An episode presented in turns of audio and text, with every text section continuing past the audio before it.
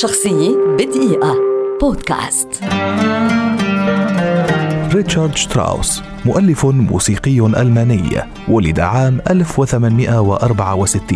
ويعد واحدا من أهم الموسيقيين وأكثرهم جرأة في عصره، فقد كان أول مؤسسي المدرسة الحديثة التي أثارت ضده المحافظين، لكنها أكسبته إعجاب الكثيرين ووضعت اسمه إلى جانب العمالقة في تاريخ الموسيقى. كان والده عازف كورنو شهيرا جدا، فبدأ يعلم الطفل شتراوس الموسيقى من سن الرابعة حتى عام 1880، ولكن الصغير بدأ يكتب المؤلفات قبل ذلك بكثير.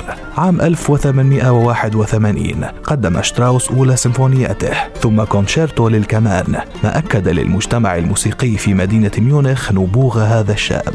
ولما عين قائدا لأوركسترا أوبرا ميونخ كان لديه الوقت الكافي للتأمل والتأليف على أساس فلسفة جديدة لاستعمال الكتل الصوتية القائمة على التجديد والجرأة، فكان بذلك أول مؤسسي المدرسة الحديثة. عام 1904 سافر إلى نيويورك، حيث أذهل الجماهير بسيمفونية جبال الألب التي استعمل فيها مع الأوركسترا أجهزة وماكينات لإحداث أصوات الريح القوية والرعد ليصور العاصفة، وليكتب بعد ذلك أوبرا سالومي التي أثارت سخط المستمعين لما فيها من عنف وجرأة، فمنع عرضها، فكتب أوبرا إلكترا بأسلوب أقل عنفا عن سابقتها وكأنه خضع لرأي الجماهير. أما آخر أوبراته فكانت بعنوان النزوة عام 1942.